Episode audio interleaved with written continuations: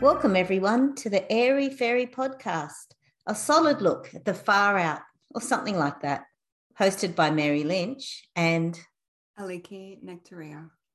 Aliki and I are both transformational coaches at Transformation from Within Therapy Centre, and we are passionate about supporting people to make lasting and rapid changes in their lives.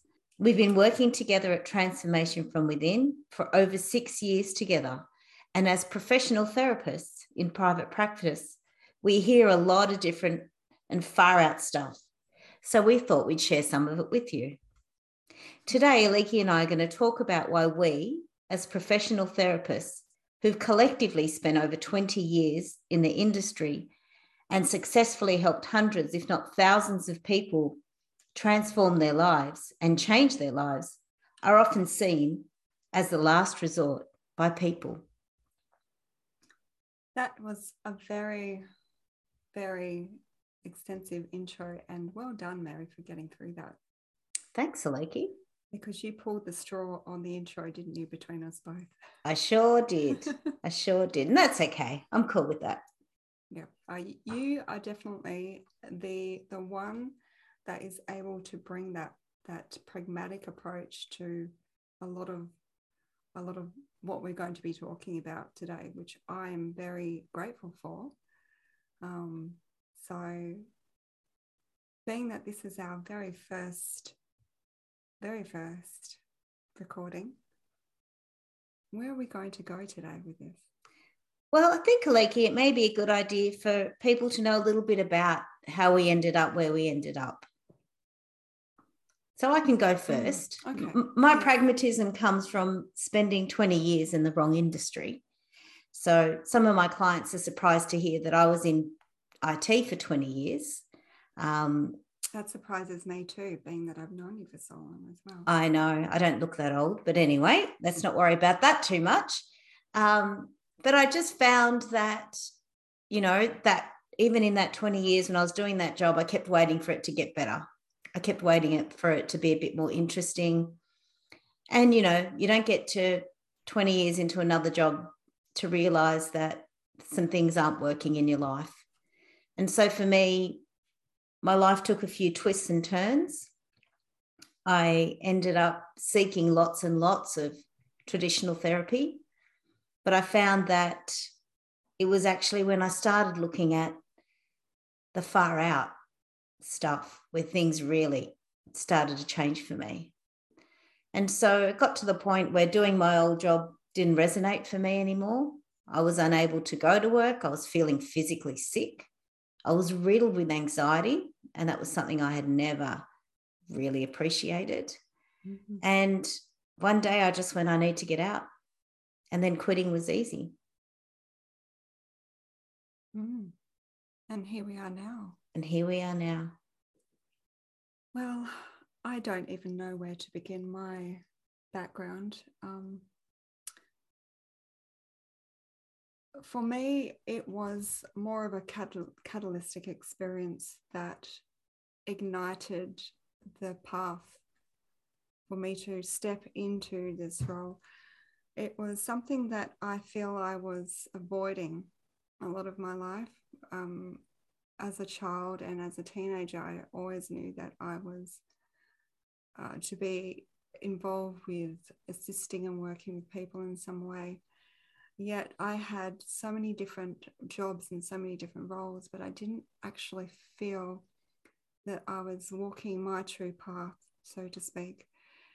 And a catalytic experience occurred around the age of 30 where it was like all of my formative years before that were training for me to finally step into being um, being the person that I was supposed to be, and finally revealing that that I was in fact um, a clairvoyant, um, a healer, uh, a mystic as well, which I also discovered later on, and um,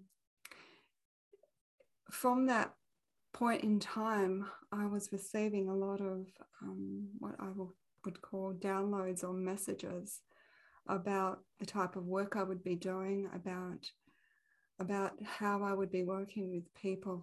And at that time, it was so far away from any reality that I saw myself living and doing. And since that experience, the shifts and the downloads and the people and the expansion just started to come into my life. And I ended up choosing particular, I'll say, training that allowed the full extent of my consciousness to to be able to uh, completely come out and be utilized which was something that I had hidden a lot from myself and from many people, including family and friends in my life, um, because I suppose I was in fear of.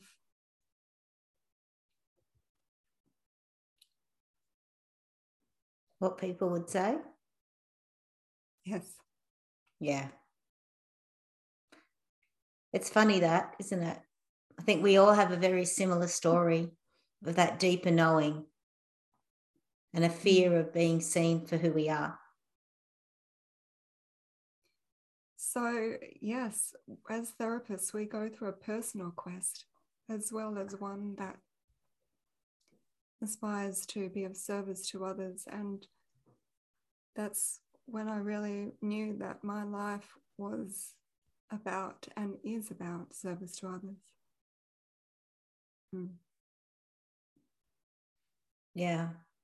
That's awesome, Aliki. And I know for me too that I jumped on certain training and had no clue as to why I was there.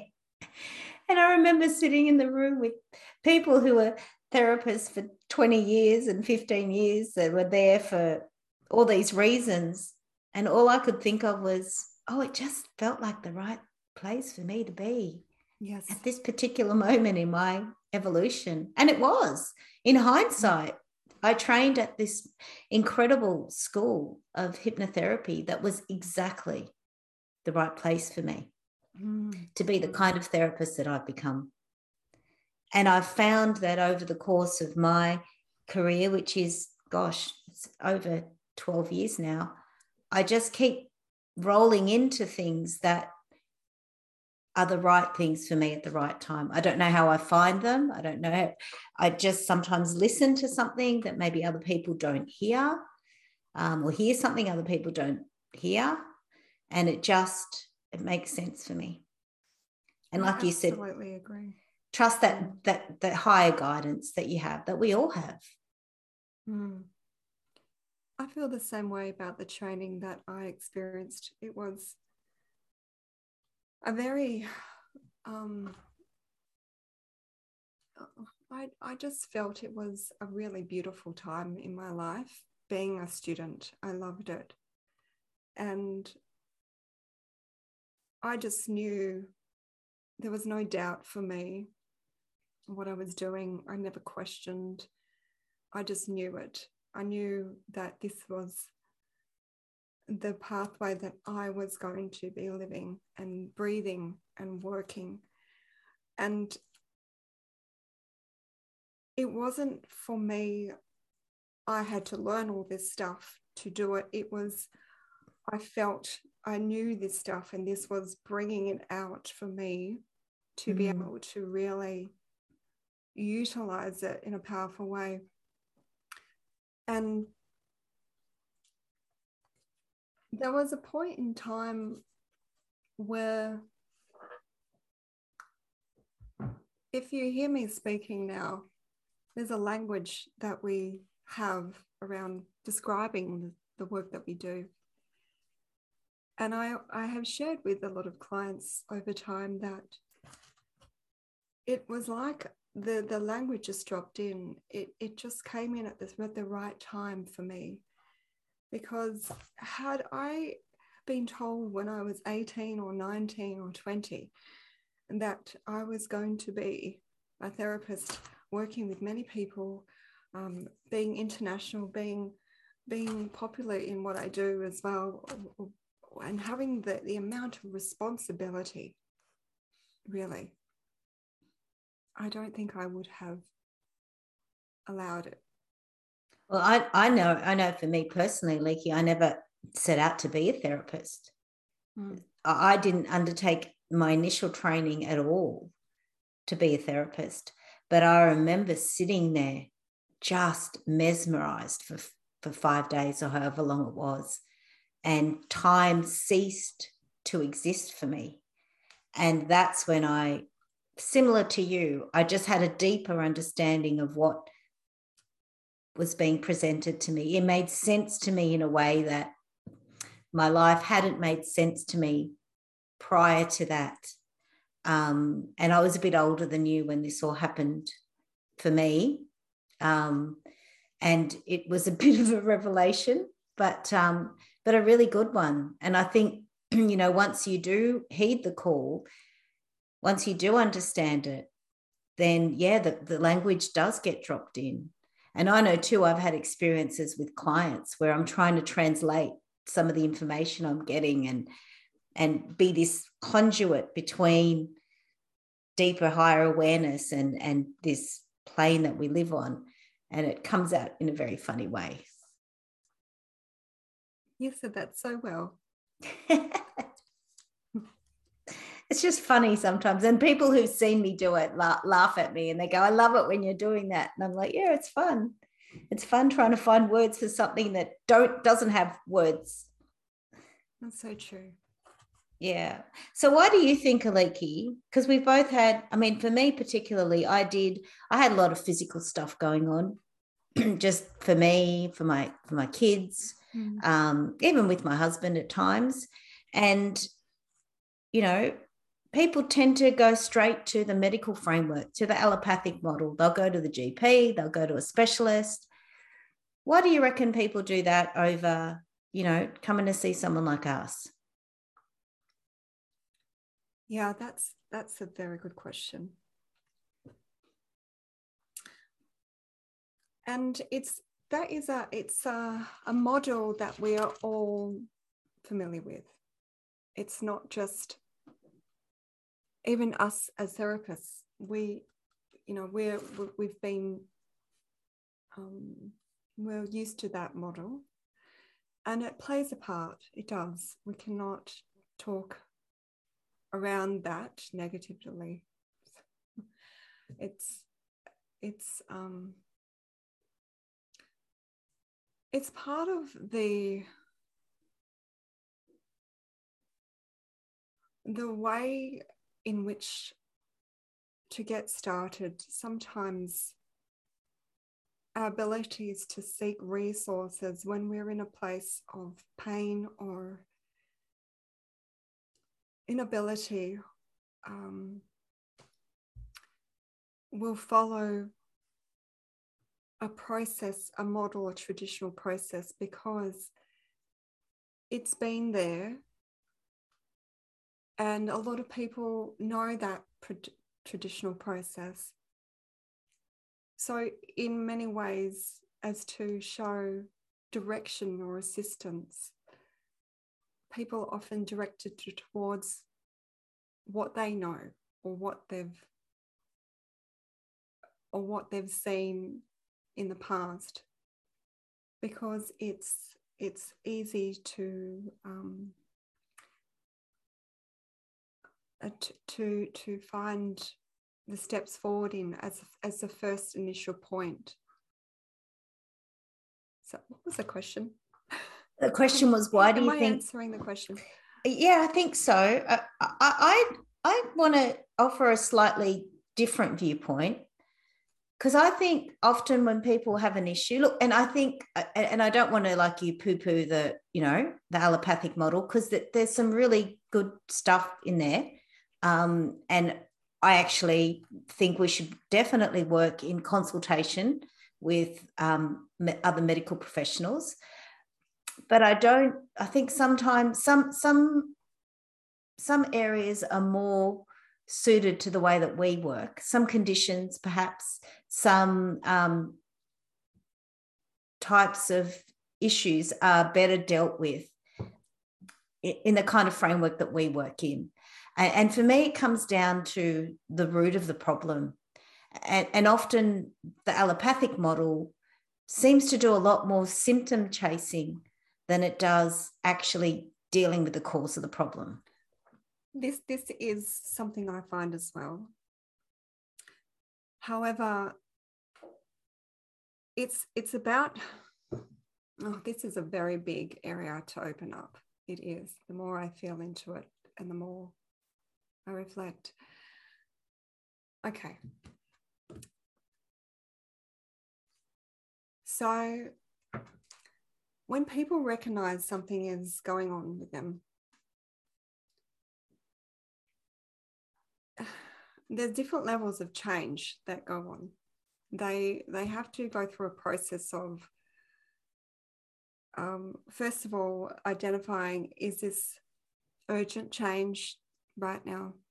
Is that really affecting uh, me, my life, the people around me? Is the impact as big as it really is? And I think that this also determines a lot of the severity of choice and where to go. And I might be going off topic a little bit, but you might have to bring me back, Mary. What again? What was the direction? Because you know me, I can go. Sure. Well, you were, yeah. Well, we're just talking about. So we're talking about the, you know, why why people, you know, are symptom chasing rather than getting dealing with the cause of the problem. Right. Sometimes they need to symptom chase as well, because unpacking a very large core dynamic or core symptom is very confronting and challenging. And at time, people don't have the room and space to take on something that has been so ingrained as a pattern or a choice or lifestyle or behavior to really make room to bring it completely out. So you're saying we're creatures of habits? Leaky. We are. We are creatures of habit and we like habit. We all do. Only because it creates a comfort. Hmm. Right. But when we get to that point where that habit or pattern or behavior has ingrained itself in our life in such a way we start to feel it push against the authentic self. And the authentic self starts to look at the impact and whether or not it can survive in that particular habitual behavior any longer. Wow, you need to really bring me back down here. Mary, yes, I know. You're, you're in. I'm yeah. going into a zone. You are. I know. I, I, I'm going to stop. So one of the things that I I really reflect on is who has the power in a session. Who's got the mm. power to make the change? And and for me, I like to think that all the responsibility, all the power for change sits with the client. And my job as the therapist is to facilitate, to bring it out, to expedite it, to create the environment for the client to get what they want.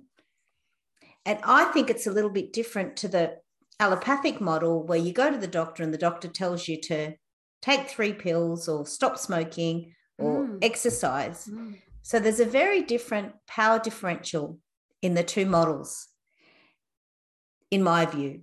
Mm. And I think that sometimes we've been, or not sometimes, I think we as people have been conditioned to just go to someone else. Go tell me, tell me what I should do, how yes. I should be, fix me. Absolutely, fix me. Fix me, make me better. And you know what the problem with that is, Aliki? I know you're going to tell me, Mary. I am going to tell you, Aliki. you know how I work if that person if that person gets it wrong then the client's got someone to blame Mm, Yeah. point. Mhm.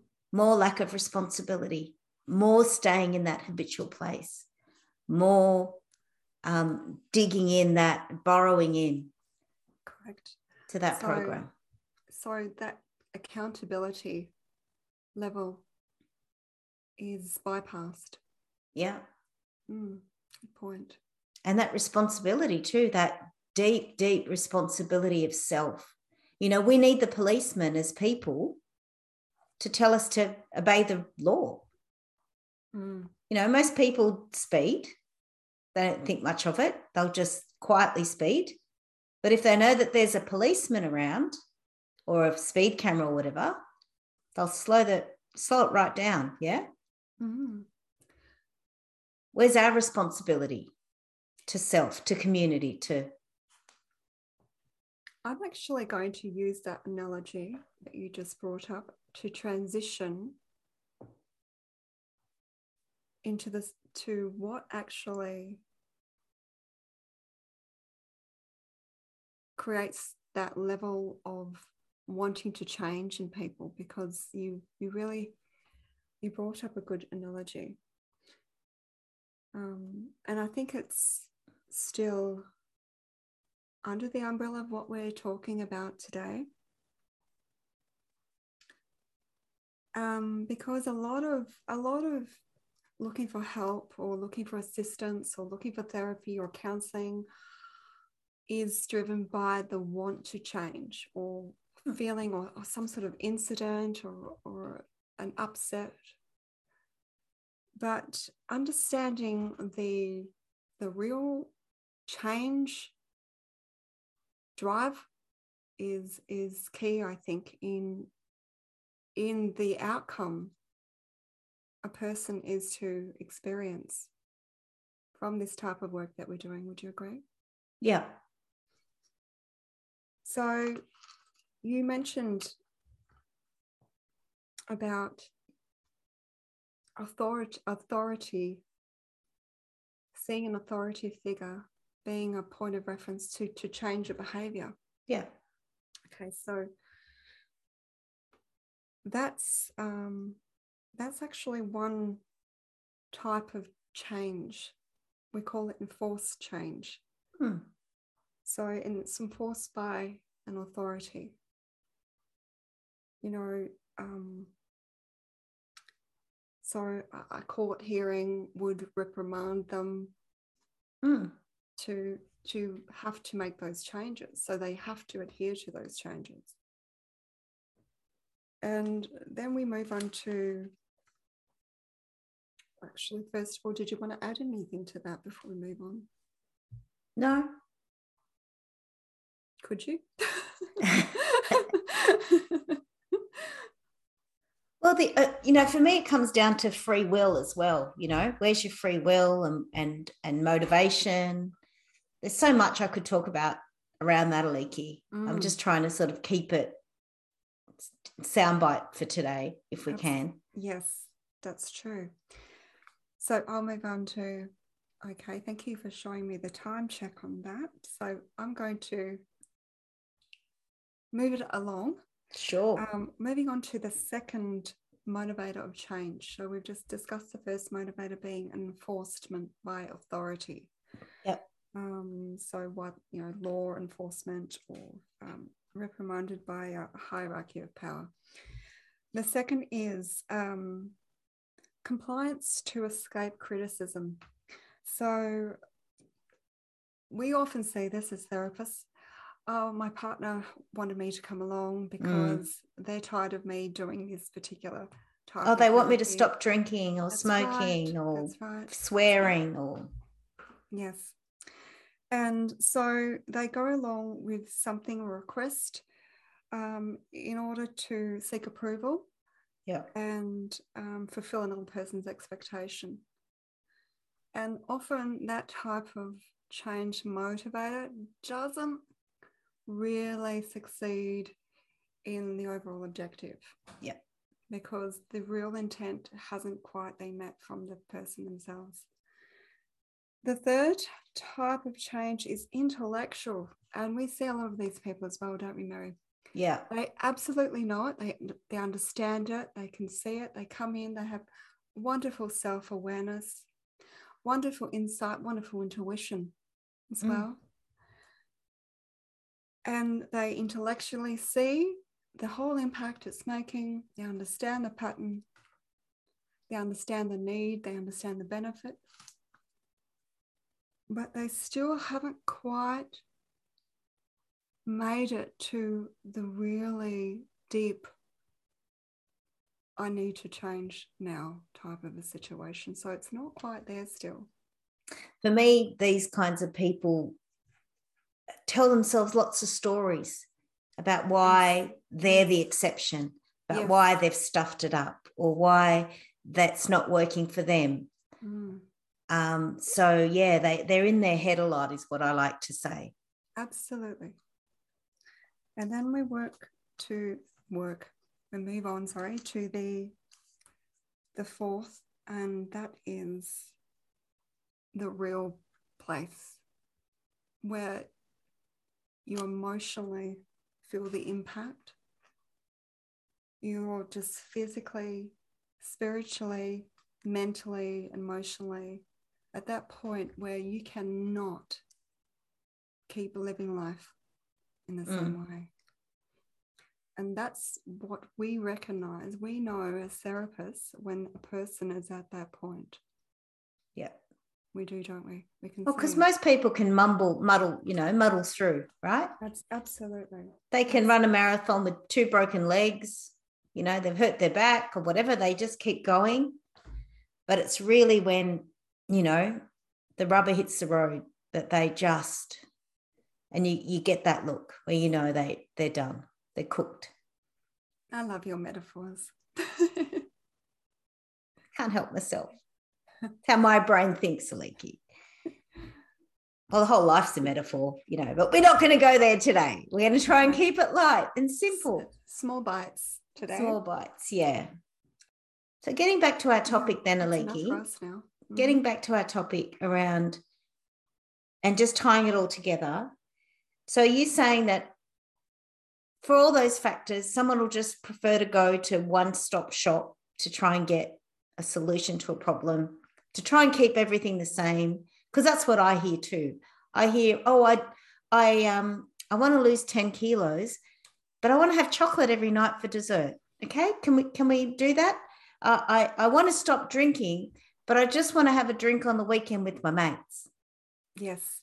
So do you reckon it's that kind of thinking that prevents people perhaps from using us as their first resort and getting to us as the last resort?